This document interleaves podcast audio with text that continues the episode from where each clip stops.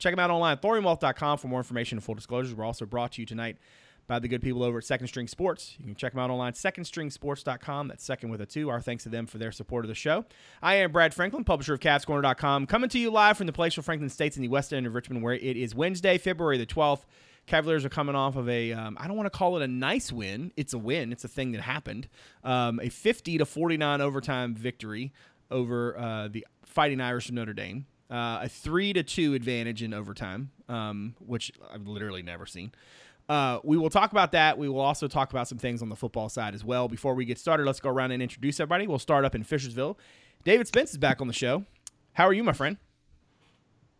Uh, I'm on the struggle bus from staying up late. Old man can't handle 9 p.m. tips. Um, I think that was our first 9 p.m. tip since uh, since the title game, right? It was it was the first one this season, yeah. Yeah, so I mean, first one since title game, I was much and much more enthusiastic at the end. Uh, HooDaves on the board at HooDaves on Twitter. And up in wrestling, staff writer Justin Ferber is also on this here program. How's it going, man? I'm I'm good. Um, it was an interesting week. Uh, a lot of points were scored on Saturday. Not very many points were scored on Tuesday. So I'm sure we'll get into that. I don't really have anything else. I, I got nothing. at Justin underscore Ferber on Twitter. And Cavs Corner are also on Twitter. Cavs underscore Corner. Great place for the in-game updates, content items, and the occasional uh, witty banter. All right. So last night, I mean, look, I don't want to dive too much into it. I want to. I want to have a conversation around it, if that makes any sense. Look, it was not a very pretty basketball game, um, and I think that's being kind. Um, I thought this is going to sound like such a weird left-handed compliment, and I'm going to apologize in advance. I thought both teams really played hard. Um, but I don't mean that condescendingly. I genuinely mean that, like I thought this was a game where either one of those teams um, needed like two good things to happen and they would have gotten on a roll. And the fact that the other one was able to either benefit from the fact that that they couldn't execute or to keep that execution from happening. Um, I thought, I mean, look, I'm, I guess I like basketball a lot because I, I enjoyed it. I, I know that there, there's a lot of you out there that didn't, and that's fair. And probably my two co-hosts on this here program did not, and that's fine too. Uh, I genuinely thought it was it was fun, um, especially once you got to uh, the whole fouling when they're um, you know um, so far below the limit. That's just one of those situations that you rarely see, um, and it was cool to see it kind of play out the exact way it's supposed to. Um, and and they still got an open look for three, which I thought was hysterical. But anyway, so Virginia comes out of that game, sole possession of fourth place. Double bye is theirs at least for now. Cavaliers will get ready to go to Chapel Hill on Saturday evening to face uh, what Mamadi Diakite, if you check out the video I posted, um, called a wounded animal. And I can't tell you if he meant the next sentence when he said they're lost or they lost but he said one of those two things, and neither one of them. Well, one of them is a little worse than the other one. So clearly, Virginia understands the, the situation that faces them in the Dean Dome. All right, Dave, we'll start with you. You were on the struggle bus because you stayed up late. Um, yeah. What's uh uh how do I how do you want to start this? I mean, I guess we should say thank you. this is Valentine's week, right? Let's we should send like this one big hulking like Valentine to the ACC for giving us that game at nine o'clock um, thank you very much for that to the league and uh, its TV partner. What did you think? Um, I don't no, I don't want to ask that question. How do you feel going forward? Let's let's let's look forward. How do you feel about oh this thing? God, I'll go back to the last question. well, just mean like, I listen. Here's the funny part, and you you actually hit on this, right? Like I saw your you had a tweet about this. Like yeah. They played like Nothing crap. Easy. They go they they basically it's like 3 to 2 in overtime and yet they're in fourth place and they're going to Chapel Hill and like I don't know, looking like they might yeah. make the NCAA tournament. Like it's just a very bizarre sort of situation, right? Yeah, I mean the whole the whole season's been bizarre. Um, maybe that's because I've never had a season as a fan, like as reigning champs. But um, I mean, this team, if anything, like if you think about everything we've talked about as the season's gone on, like you know they need to cut down on turnovers. They they need to shoot better.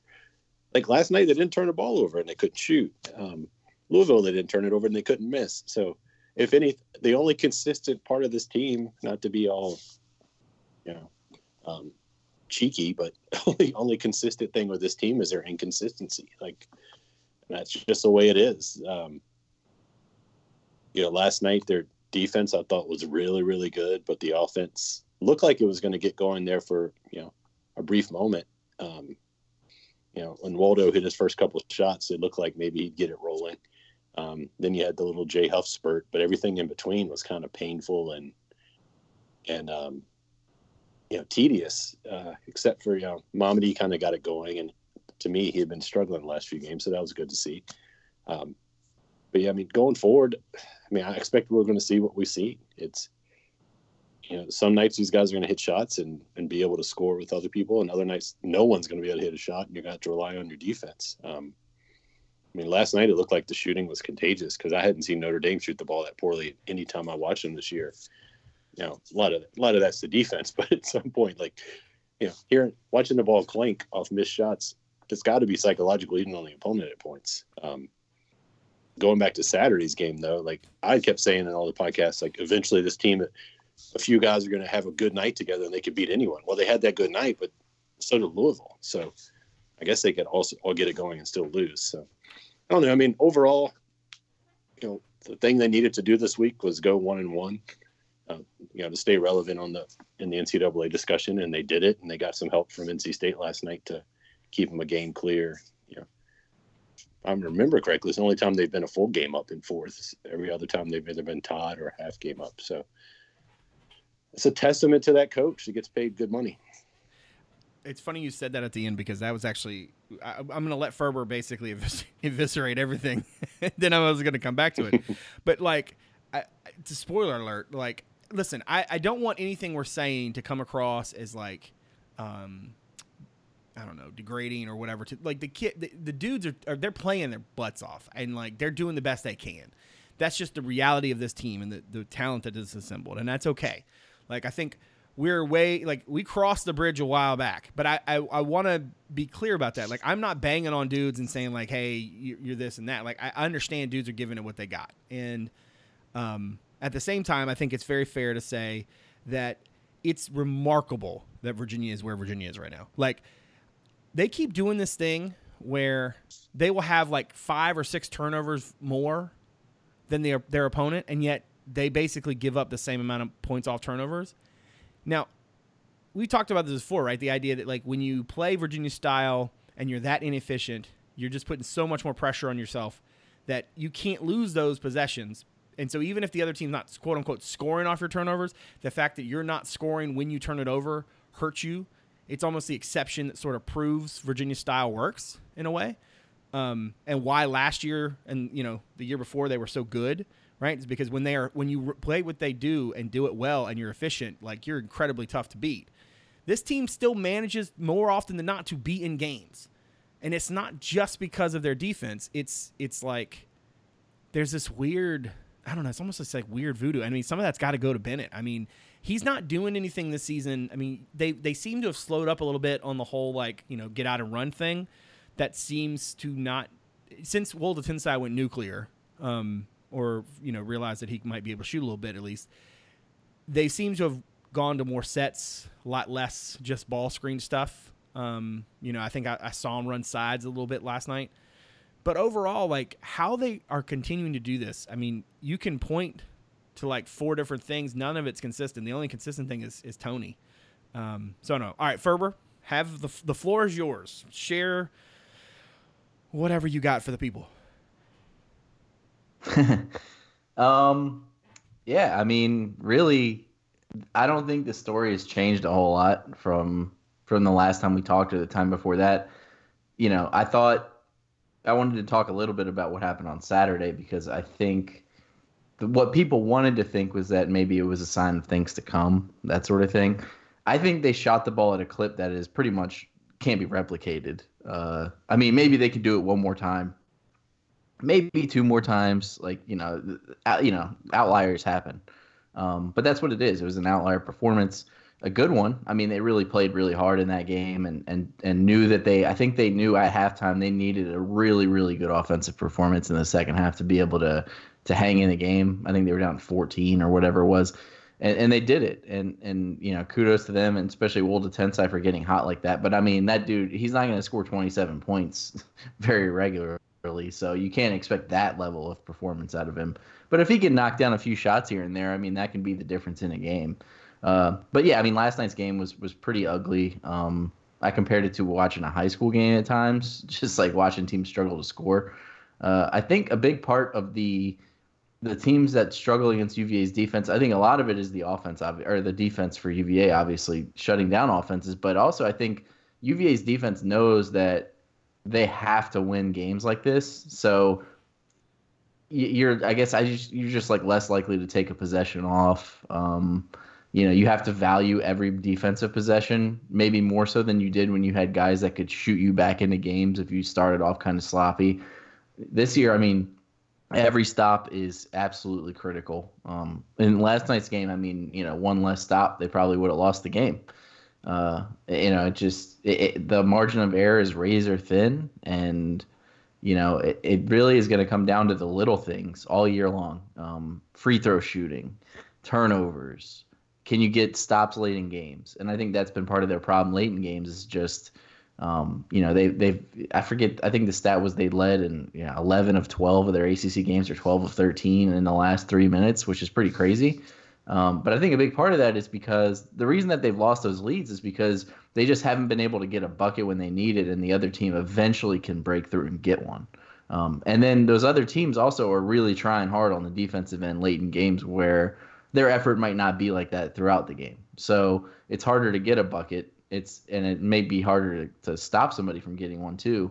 Um, but I mean, I, I, thought they, they did okay last night. It's a result they definitely could have gone the other way. Um, but you know, it's it's over now. They won the game, and, and you move on to the next one, and you just hope you can kind of pick up where you were left off and keep winning games. They won the game. that three minutes stat.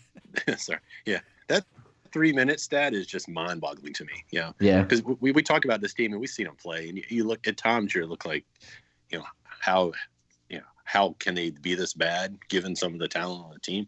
Um, but the fact that, you know, yeah, it's it's every game but one they they led in the final three minutes, and the one they didn't lead, they won. Um, um, yeah, some crazy stat, three thirteen to go or something like that. So it's a weird stat.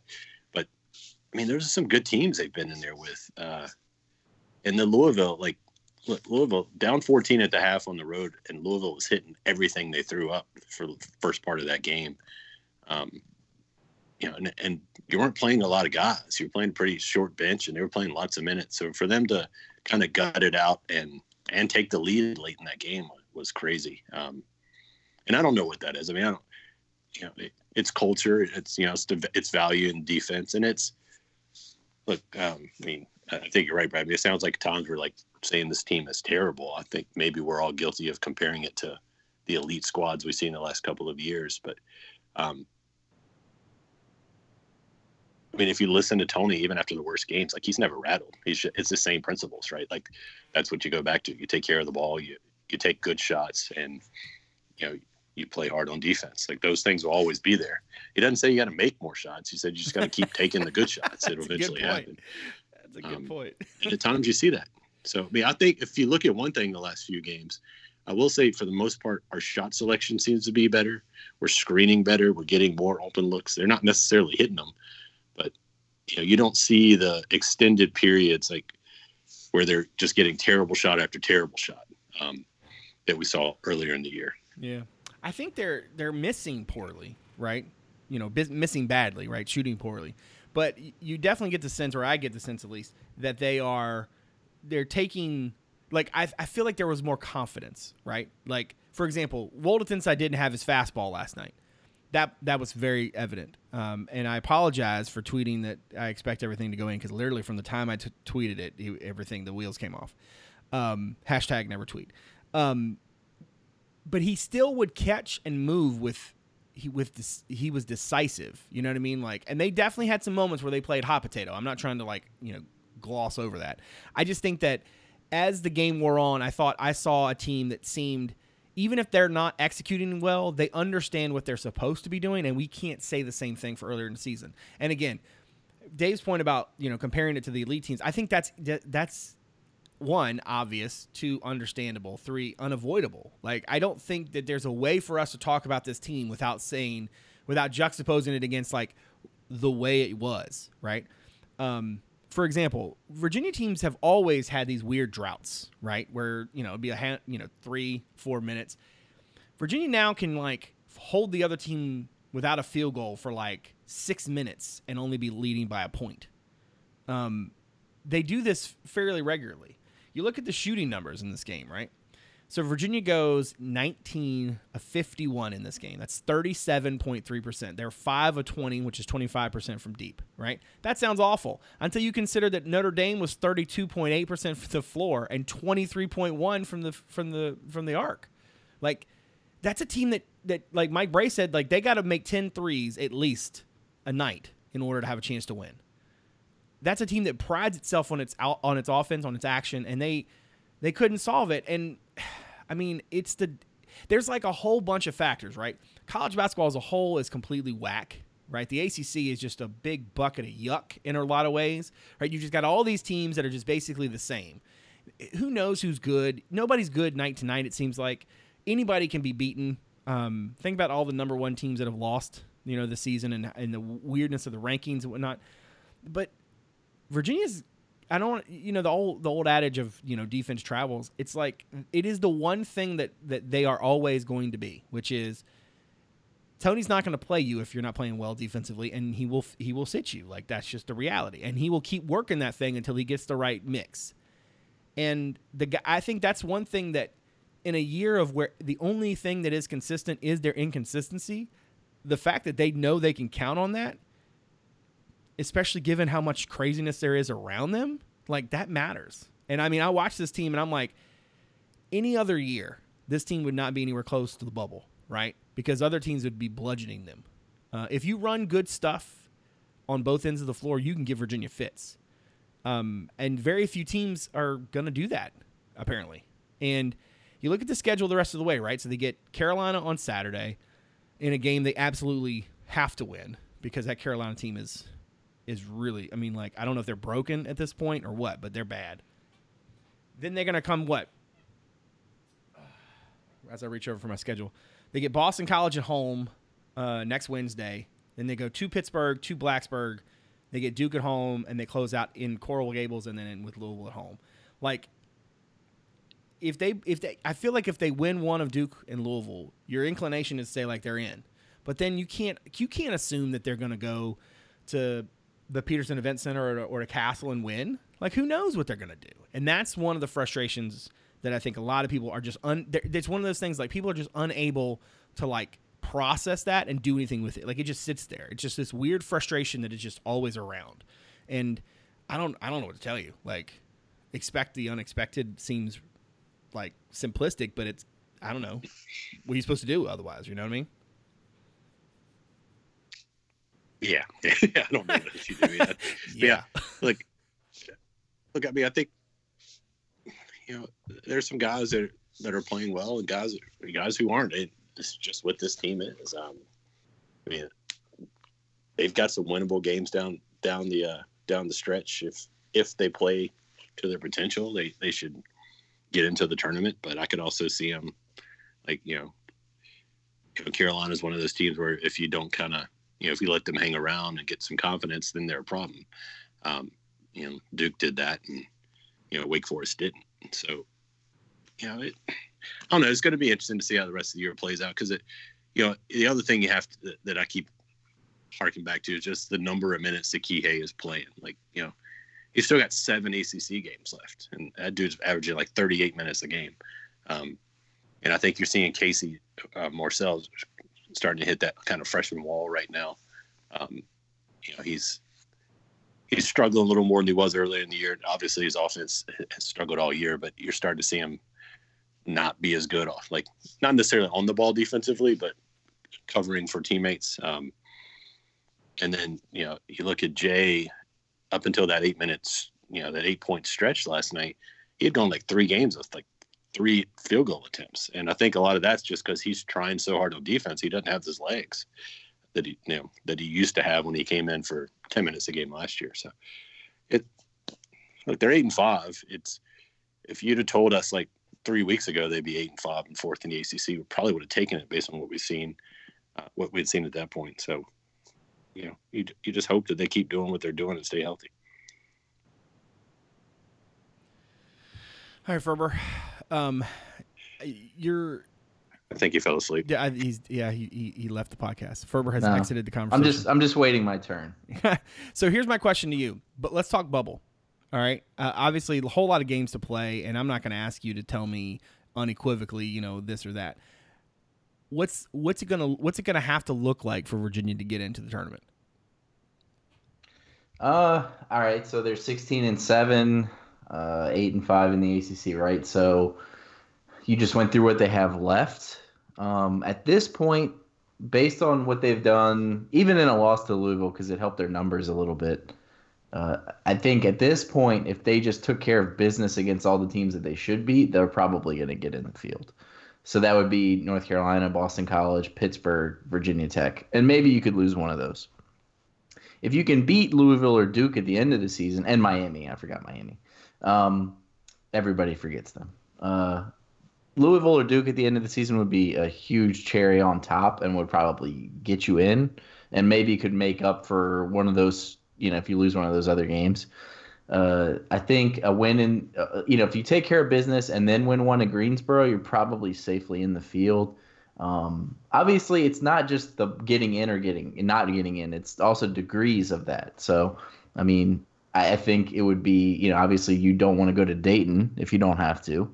So, I mean, obviously you take Dayton over the NIT, but you know you want to try to play yourself into those, you know, last buy spots. And right now, you know, playing in a power league, if they have a better chance than some of their competition on the bubble, um, they just kind of got to get out of their own way and not have any bad losses. And really, if you look at what they've done this season, they have some not so good losses, but the only really bad one was probably Boston College. The NC State one at the time was kind of disappointing because they had just broken their losing streak, but that's not that bad of a loss. It's kind of a bummer that it was at home. Um, and, and you know maybe if you can if you can steal one against Louisville or Duke, like I said, then, then you're probably in good shape. But it starts with just taking care of business against the North Carolinas and the Boston colleges. There's a don't you sen- think Hold on, wait, wait, wait. to There's a sentence you never thought you would Oh, say. go ahead.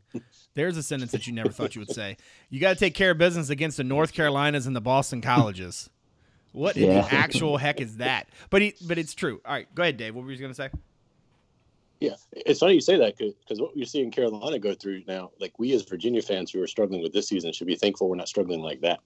Um, that, oh, Um, now I was going to say, like, I, I find it hard to believe, or I was going to ask Justin. Um, so we're eight and five in the ACC right now. I find it hard to believe Virginia wouldn't make the NCAA tournament tournament if they finish the ACC regular season twelve and eight. yeah, they, that they'd probably be in. Yeah. which means four wins, and you listed the four they can get. And then, honestly, twelve and eight probably almost guarantees them a four seed because you know State and Syracuse are both seven and six right now. So those guys would have to go six and one down the stretch, and no one's going on six and one in this ACC right now unless they get super hot or or are Louisville or Duke. Um, so Virginia's in a good shape, I think, if they can win four, you know, four the next seven, um, Yeah. which is kind I of mean, crazy. I mean, not that long ago, we were kind of the number that I, I know I was looking at was ten and ten, um, Yeah. just as like a record that I thought they might end up with, and that was one where I was like, eh, that's gonna depend on who you beat. If they get to twelve wins, they're probably in. I also want to caution people about that because people always get caught up in the how could they leave a, you know, I remember back when it was 16 games. How could they leave a 10 and 6 ACC team out? Conference affiliation does not matter. It has no Yeah. impact on on who gets Especially in. especially this year. Um, they don't weight that. They don't say like, "Oh, this is an ACC team," and put them in. Um, you know, their ten wins are more than these other this you know the resume of another team. Um, so if for some reason they went like eleven and nine and got left out, uh, that's not that you can't say like, "Oh, you can't leave a you know a, well, this year especially," but you know that's that's not a reason that teams get left out, or it's not part of the criteria. Um, yeah, I was gonna. I was going to use yeah, Levin as, as, a- far as what you joke. said, I mean, I'm looking at Syracuse's schedule right now. They their next two games are at Florida State, at Louisville. Like, Yeah. I don't think Best they're winning either of those. So I mean, right there, you're at eight losses. So I think 12 and 8 is probably the magic number to get to uh, the double bye. And and while the double bye helps you, you know, for seeding in the ACC tournament, um, you still have to try to beat. I mean, there were that 2013 UVA team was a double by four seed and lost to I believe it was NC State, the five seed.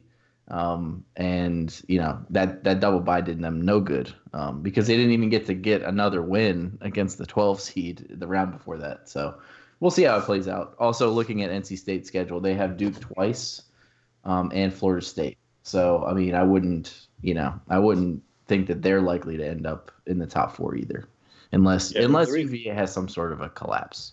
Exactly. I mean, the reason I think 12 is probably a safe number for them is that means they don't lose, they either don't lose anyone bad or they beat Duke or Louisville to, to get to 12. So that probably helps clean up the resume.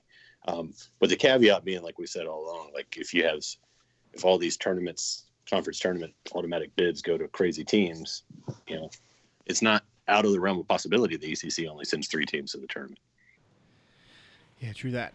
All right. Anything else on the basketball front before we switch gears? Hearing that, okay. Um, all right. So news began to break. Actually, let me preface this entire conversation we're about to have with a caveat that says it is currently, uh, as we record this, 9:13 p.m. on the East Coast, uh, day of our Lord, February 12th. Um, it- nothing official has been, I guess, put out there uh, on this. So if there is some weird, you know, reversal of some description, um, it's not our fault. We're under the impression, and given all the people I've talked to today, it, it certainly sounds like everything is happening. That Vixo, Vic Soto is going to be the next defensive line coach at USC, which means that there's a opening on Virginia's staff. Um, how the Cavaliers go about filling that, um, we will get into in a moment, I'm sure. But I thought it would be. Um, I, I mean, I didn't want to ignore it. I didn't think that was um, that was right. Obviously, to me, the biggest thing is you're losing arguably your best recruiter. Um, and Soto has been as productive as anybody o- on the staff since he arrived on grounds in terms of, you know, not. I mean, look, he got he got Jowon Briggs when literally nobody in the recruiting world expected Virginia to, to, to, to get that one. He held on to Ben Smiley. You know, he's done a lot of heavy lifting um, over the last few years. And, you know, I, I think defensive line coaches, you know, depending on who you talk to and what the situation is, you know, maybe varying degrees of, you know, um, how much, you know, they impact the day to day or the game to game. But in terms of recruiting, there's just no way around Soto's impact. And I think he's been, I mean, I've heard Andrew Brown say enough about him, um, you know, saving his career essentially. That I, I think he's he's pretty good on the on the on the development side as well. So that's a lot for Virginia to to have to, um, you know, have to fill the void for. And I just think that as this thing's you know becomes official and and whatnot, it felt like it was a good conversation for us to have. Dave, I'm going to go to you first. What's um your immediate reactions and and and stuff? I mean, obviously we were texting about it today, but what's your your general sense now, several hours removed? Um, how how do you sort of view this whole situation? I don't like it, Brad. I don't like it one bit. Um, look, you know, it's it kind of hit me. I mean, I when the when the smoke started getting out there that he might have interviewed for the position, my first reaction was like, why would he go to USC? Because you know Clay Helton is going to need a miracle to have a job next year. Um, obviously, like you know, he Vic is from out there, a couple hours away from LA. But you know, Soto had a offer to play football at USC and chose to go to BYU to to play. He got recruited by Anae and Bronco. He was their first recruit um, at BYU. He turned down USC to go there, and then you know after the NFL didn't work out for him, he got a GA position at you know with Bronco. Um, his wife was Bronco's assistant at BYU, and then they followed him across the country where he was a GA when he got here. You know, um, so I mean, he's only been a coach since 2017. He was a GA prior to that. So, um, so the whole thing kind of struck me as surprising, uh, just given like how tight the staff is and the fact they all moved across the country, and when you tie in like how how much Vic's where Vic is kind of has to do with Bronco and, and the guys. That's a little, you know, it, it's not one I saw coming. Now, all that said, like, you know, he's we know him as a great recruiter, and we've talked about him quite a bit. Um, and I know several times over the over the past couple years, we've talked about how, you know, the three four with like the detriment to the three four when Al Groh was here was they couldn't recruit defensive linemen consistently. And every year Vic has helped bring in, you know, he's been the lead recruit almost every defensive lineman they've brought in. Um, and we keep, you know, if you look at what's in the system, you know, what's on the roster now coming in and, um, you know, with Malani coming late, like a lot of really good pieces there to kind of keep the depth going there for moving forward. So, yeah, I think it affects the staff greatly short term, uh, how they address replacing them. You know, should everything go the way it seems to be going, that's going to determine a lot. But it's a big loss because to me, like he was the energetic, energetic dude. Um, I mean, who's gonna? I guess Charles Mack's gonna have to wear the uniforms for the poster now instead of Vic. But um, I mean, they've, they've just, switched to real players now. Yeah, yeah. I'm just, um, you know, they always joke about having like, you know, they always joke about how football teams have the front of the bus guys who don't necessarily play but look like huge dudes. Like Vic was the front of the front of the bus coach. Like you know, he just he looked cool. He he was big. Like and his energy on the sidelines was noticeable no matter where you were in the stadium. So I mean, I think it's a big loss. Um, yeah, I mean, a young, energetic staff member, uh, you know, that I think recruits connected with well. That's going to be important for Virginia to replace, and it's also to me, it's also how does it, how does UVA fix it, while not kind of putting a tarnish on the family thing that they push so hard. So it's going to be an interesting couple weeks. Yeah, I think it's worth discussing uh, kind of the idea like, I, I, listen, I, I have not talked to Vic So'oto about this, but I, in my conversations with him at various points throughout his tenure at UVA, I mean, I don't think there's any doubt that he attributes a lot of his opportunities to Bronco and Bronco's sort of belief in him and Bronco's um, example and and the the idea of family really does resonate. I think that this is not like he's not going to Oklahoma. No pun. That's not no shade at. Um, um, oh gosh, why can't I think of his name? Um, Ruffin. There you go with with Ruffin. Um, he's not going to Oklahoma. He's not going to Alabama. You know what I'm saying? He's not going to LSU. Like, he's going home. I mean, he's from Carlsbad. He, this is a guy who you know has family. He's connected um, out there. The the opportunity, I would imagine, as somebody who played in the league and wants probably to coach in the league, you know, I we, we talked a little about this today. Like there's there is a sense of all the other guys on Broncos staff just feel like college guys, right? Like they they are doing what they want to do and they're where they want to be, doing it with the people they want to do it with. Um, I, I, wonder if Vic wants to get back to the league. If this is not a real smart move for him, like I know for a lot of people, the idea that like, oh, you know, Helton doesn't have a lot of job security. That's a you know that's a fair point. I I, I think that in some ways it kind of in terms of Vic probably doesn't matter because it's probably not gonna stick to him. Um, as I said earlier today, I just feel like you know he's a guy who probably wants to diversify his his coaching experience and having played for or excuse me having coached with one head coach one system um, is not always the best way to go about you know getting yourself somewhere else. Um, Ferber, in in our conversations today, it certainly seemed like I don't want to say you were um, you know sounding the alarms about how big of a deal this is, but you certainly felt like this was a big deal. Uh, I think Dave laid it out pretty well there. What do you think Virginia should do now if if this thing goes down the way we all think it's going to go down, and and and he is in fact going to be the uh, the new defensive line coach at USC. What should Virginia do next? What what's your if you had your druthers, what would they do? And don't say bring back Jappy Oliver. Okay, don't don't. Say I'm gonna steal. I'm gonna steal. The, br- I'm gonna steal the joke now. Time to bring him home. Um, nah, nah, a lot of people probably don't even remember who that is. Um, but yeah, I think people forget this is a big part of Broncos' job responsibilities, and he would probably be one of the first people to say that as a person that is so into organizational management philosophy. Uh, you have to surround yourself with the best people or people that fit your system, some version of that, right? So I completely understand and respect his a- approach that he will only work with people he likes.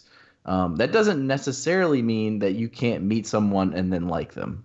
Like So I don't think that you can just rule out the idea of them trying to go out and, and get someone from the outside because I think not at least doing your due diligence in that regard, unless you have somebody perfect in mind, is irresponsible. And I don't think he would do it that way.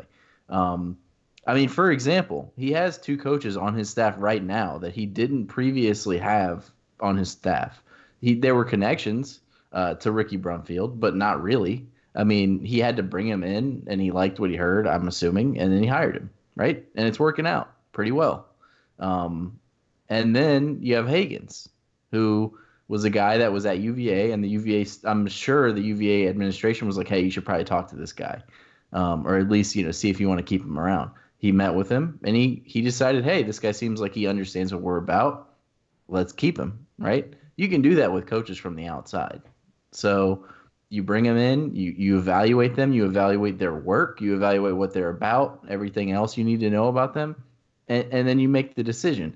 If that means that you need to hire a graduate assistant because Bronco likes to go that route because you feel like they understand the culture good well and and uh, and are a good fit and you feel like you, you've seen their coaching ability up close and you think hey this person's ready for a promotion which is how a lot of jobs are, are handed out in all sorts of business that's perfectly fine um, if you think that means you you don't have a person that directly fits what you're trying to do but you want to say hey let's see what's out there then yeah, by all means, bring people in and try to get the best person. Um, I think it's unwise to to only set uh, you know surround yourself with people that you're friends with, and I'm not saying that he's done that. Um, and and I can't argue with the success so far. So I don't think you just go out and hire the most experienced guy either. But if you could, you know, find somebody that's had some success, particularly on the recruiting trail, because while their recruiting isn't terrible, like some people think it is, it's not as good as it could be, right? So, and especially losing one of your most dynamic recruiters, I think that is a factor, and I think that that needs to be considered, especially since, like we were talking about earlier, uh, often defensive line coaches are among the best recruiters on staffs. Um, I think part of that is just naturally through the motivation of that position, they are guys that are very rah rah and and um, motivational focused, and I think that that plays well in living rooms and and with players, and they develop bonds with the players. Um, and and I, I'm interested to see what they do. I don't have a name in mind really, but I think that they should do their due diligence, and I'm, I'm I trust, and that's the biggest part of this no matter what he does, I do trust Bronco to do the right thing and hire the person he thinks is best and somebody that'll do a good job. So at the end of the day, while it is a loss, um, without a doubt, especially on the recruiting trail and just around the building and the energy uh, that he brought, I I'm not freaking out about it because I think that Bronco is capable of finding somebody else that's good. Yeah, I think you guys make some really good points there. I think there is this this idea, this feeling, this sort of um, you know conventional wisdom, so to speak, that it's going to be somebody who he's coached with. I think that was my first inclination, right, is to start researching who who he's worked with and where and and, and how long and that kind of thing. Um, I, I do think that his his comments about you know he won't he won't work with anybody he doesn't like um, you know, he doesn't know the recruits he likes until he meets them, right? So I mean, it's kind of a similar idea, right? Like you might not know this kid from this high school that you've never recruited before.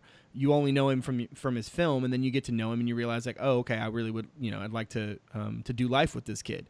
You know, I want him as part of my program. Um, that that same thing can actually, you know, obviously happen with coaches. The difference to me in this is. Um, what are you looking for, right? So there, we've seen Bronco be creative in the past before they got the tenth assistant. Obviously, um, Vic himself was a grad assistant, um, who, for all intents and purposes, was coaching the defensive line before it was, you know, that was the thing.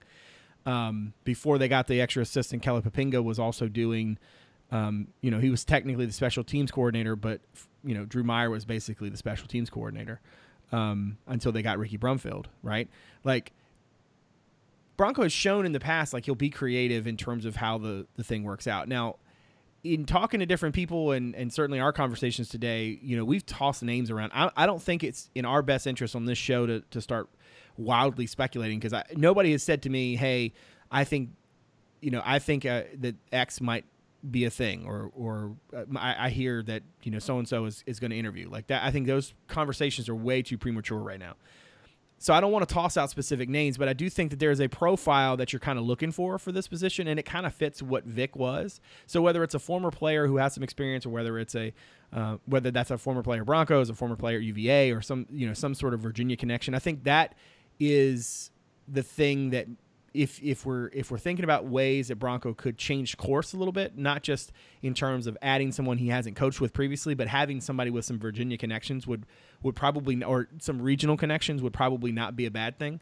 Um, you know, their in-state recruiting has not been um, consistently a, thing. I, I think that's a fair. You know, I think Bronco would would would agree with that. That they just haven't been able to sign uh, a lot of kids in state, even though they have been offering a lot of kids and recruiting a lot of kids in state. Um, I, I, think the idea of having somebody with some experience is good, but he's got a couple, you know, GAs on the line, and again, we've we've seen him be, you know, um, unconventional, so to speak, in the past. So I think it is there a, a real likelihood that they're, they're going to go out, they're going to find a coach from some other school who's going to now be that, you know, that position coach at UVA? Yes, and that's probably the way it'll go a long time ago, right not too long after Bronco started, I, I used to joke on, on various you know radio shows or on podcasts about how you sometimes you have to leave open like 15% because Bronco likes to go his own way, and this might be one of those. Um, so I, I, think as this as the ink dries on wherever this thing goes, I, I, honestly I wouldn't be surprised to see much of anything. I mean, I, I could totally see a scenario where Bronco decides, okay, I've I've spent two years overseeing this operation. I feel comfortable uh, with changing my role again and having a more hands-on approach, right? Maybe not necessarily in terms of running the defense in the way he did, but maybe coaching the defensive line. Who knows? Like, um, nothing with Bronco will surprise me. Um, he just has a tendency to go his own way.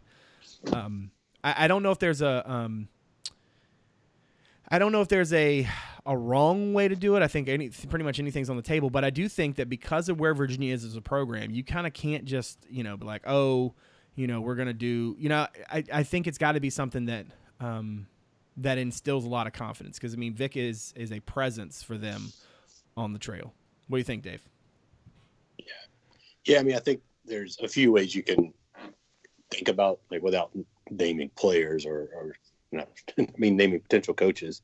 I think there's a few things you need to, a few ways that could go about it, and, but a couple of boxes they have to check. Like we've already said it, like whoever this is, whoever they add to the staff needs to be a plus recruiter. It'd be great if they had, you know, they had ties to the state of Virginia. But to me, like overall, just energy and re- a recruiting guy kind of, you know, Brumfield doesn't have ties to Virginia, but he's locked us in Louisiana. So I don't think you need to be pigeonholed into the state.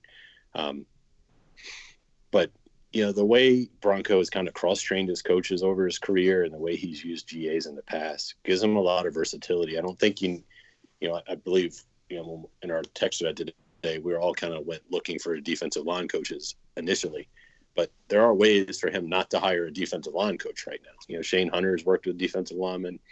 Uh, Dante Wilkins is, is a GA who is very well respected by the players. It, you know, and I think the other box you've got to check is a coach that's going to help lessen any um, impact of Vic leaving on the current roster. You know, because there are kids who are really close to, you know, to Soto, you know, including Malani who just signed, Carter who's coming in, you know, Briggs was here because of him. You know, Faumui and him are really tight. Uh, Alonso, like you got to make sure those guys are happy too. And I mean, I think Wilkins helps with that because they, he was pretty hands on with them.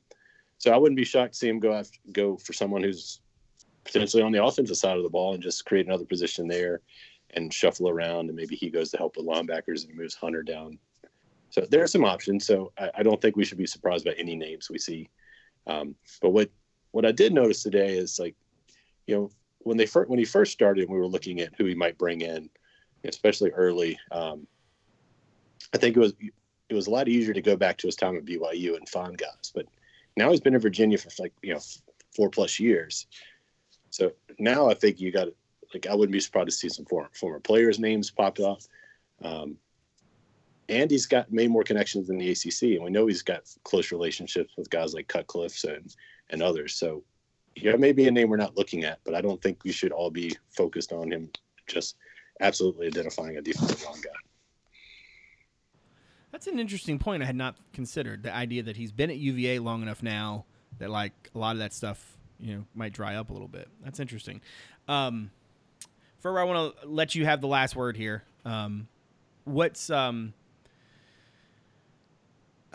I, how do I want to phrase this? There's a lot of conversation among college football observers and fans right now about loyalty and hypocrisy, um, coaches being able to leave, and such and such and such.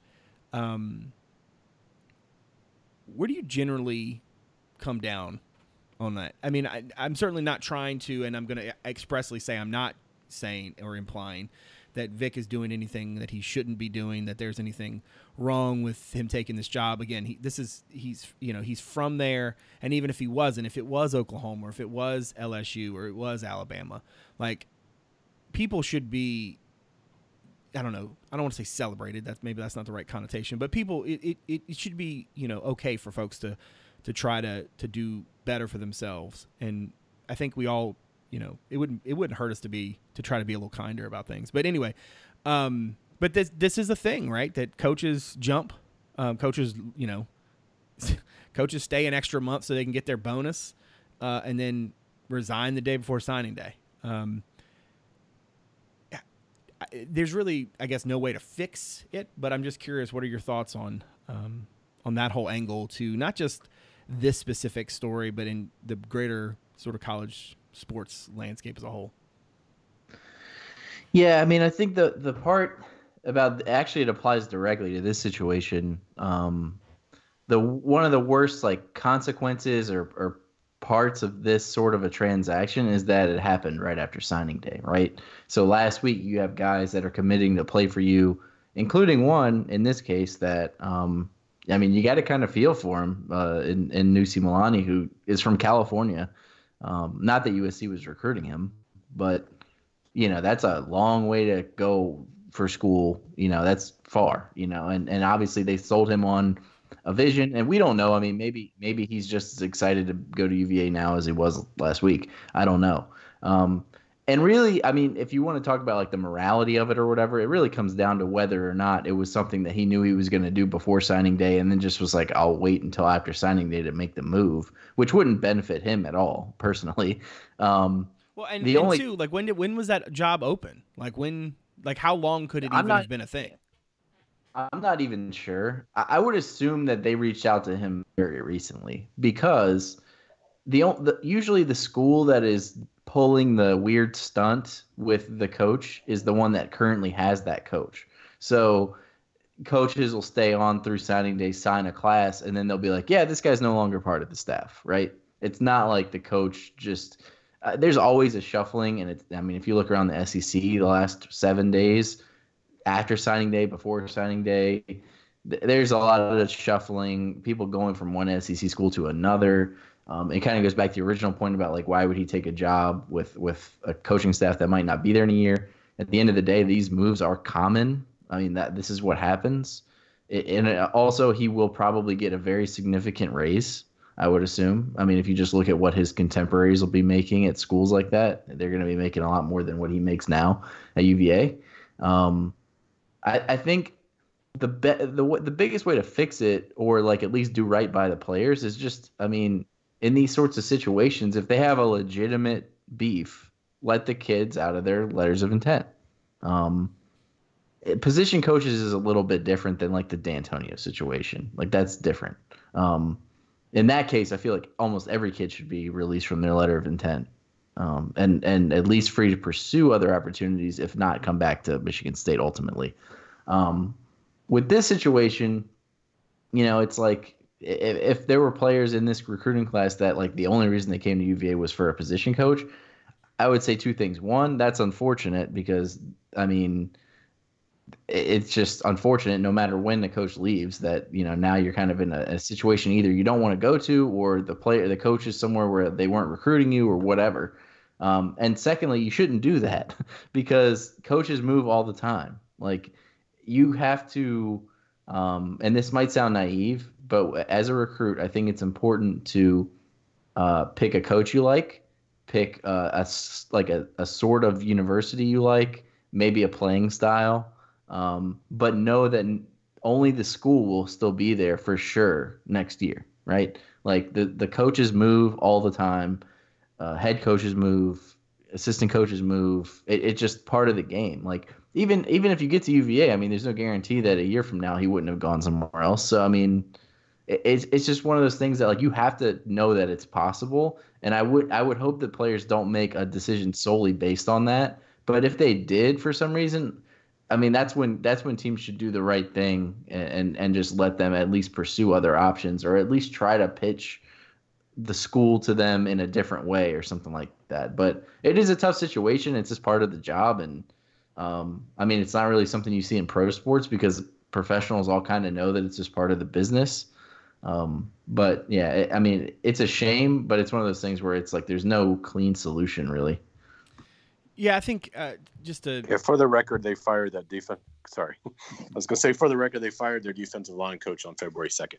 yeah, so exactly. So, I, So yeah, like last week, And- last Sunday. right, and typically in these situations, what happens is is they they reach out, and if you say no or whatever, they move on because they want to get it done pretty quick. Typically, um, I think this is one that's been sort of you know it's been out there for a little bit.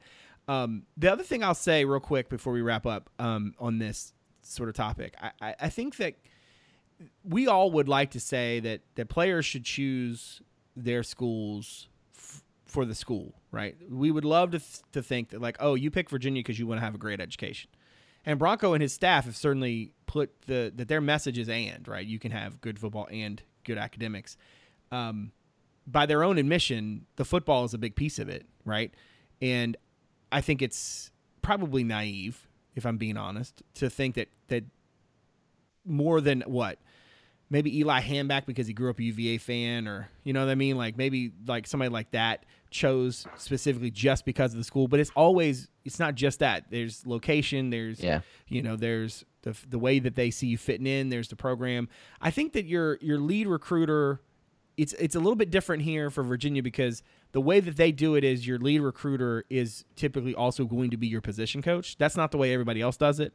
Um, granted, exactly. Yeah, it's not. They don't do it by tart like area. right yeah so it's, you know so you might you know in the in the old days you might have been you know uh, um you know a 757 kid and you were recruited by Mike London but you might have been going to play um you know on offense right that's not the way Virginia does it and and there's a there's a balance there right the ying is, there is that yeah it's it's great that you build these bonds and they're they're they're so clearly formidable um, but then also the yang is you know in, in a situation like this. I think that there's nothing wrong with a kid who wants to pick a school for whatever reason that kid wants to pick the school. If it's strictly just playing time i want to go to the best school i can go to where i'm going to start. If that's the reason that you choose for your own life cool I think we have to understand that there are some kids who choose a school in large part because of the safety that they feel, the connection that they feel, and that their position coach or their head coach, you know, are a big part of that. I do understand that it's a tough place to draw a line. You know, oh, well, are, is, do all the position coach, you know, does every kid get a, a release from the LOI because a position coach changed? Because literally, then that's just everybody in NCAA can can transfer, right? Like that's what that is. But I do think that um, there has to be something in place and i think that that's something i mean we've talked about this you know a lot in the past the idea that like essentially letters of intent are a contract that is really no good for the player i understand you can save your email i get it they get a, a, a free education out of it and i'm not trying to in any way shape or form make light of that i'm just saying that like the school holds all the cards the school holds all the power and the school is the one that It doesn't help the that. player at all to sign a letter of intent. No, it doesn't. They don't have to do it. yeah and and ultimately It's symbolic. yeah, and and ultimately, all it does is it's a it's a one way contract, and whatever the NCAA can do to make that situation better for the player, I'm always all for. Um, and in this situation, like if if if if a signee wanted to come up and say, "Hey, listen, you know they've had a coaching change, you know, whatever," I, I can't. I mean, I can't really argue with it. Like I get it. That being said, I understand like there has to be a rule, and that's one of the reasons why. Um, you know, I think that it would be good for the NCAA to have a a specific, you know, to address this in a meaningful um, sort of um, sort of way because right now there is a lot of limbo, and this happens every signing day, every February. For those couple weeks or whatever after signing day, this is what we talk about. Coaches move, where the players. I mean, even before you start gearing up for the next class, that's what you talk about. Um, so anyway, we'll we'll wait and see where Virginia goes from here. We will obviously be discussing it as well as uh, a host of other topics as we move forward. Um, if you are somebody who found the podcast through the website, thank you very much for giving us a listen. If you don't mind, look us up on Apple Podcasts, Stitcher, Spotify, Overcast, wherever it is that you can get your programs. And if you're so inclined, give us a rating review. Helps to get us out of more in front of more people, and we very much appreciate that. If you are somebody who has found the pod, has not given us a look at the website yet, check us out, CavsCorner.com. Let's see. Um, right now, I, I, mentioned that Mamadi video. It was so funny because it was supposed to be Jay, and then we were getting Mamadi, and then Mamadi came in halfway. So I basically have a video of Mamadi and Jay Huff, but Jay Huff doesn't actually say anything because I thought it was going to be just Momedy. So that's my bad. Um, Sam Spiegelman, our, our, our, guy in the boot, has a, a good read on uh, three star wide receiver. Um, um, gosh, I'm blanking on his first name. Um, Tyrese Johnson. Woo!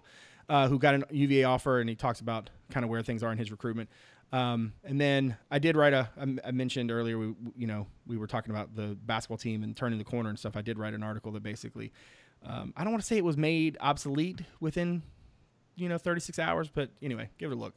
Um, let's see. If you are somebody who needs some gear, um, check out that Fanatics link.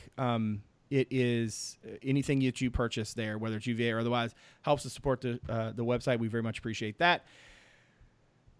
what else? I don't think I don't know. That sounds that sounds like it. Um, I want to thank Thorium Wealth and Second String Sports for their support of the show. ThoriumWealth.com, T H O R I U M, ThoriumWealth.com for more information, full disclosures, and you can check out what Second String has to offer at SecondStringSports.com, second with a two.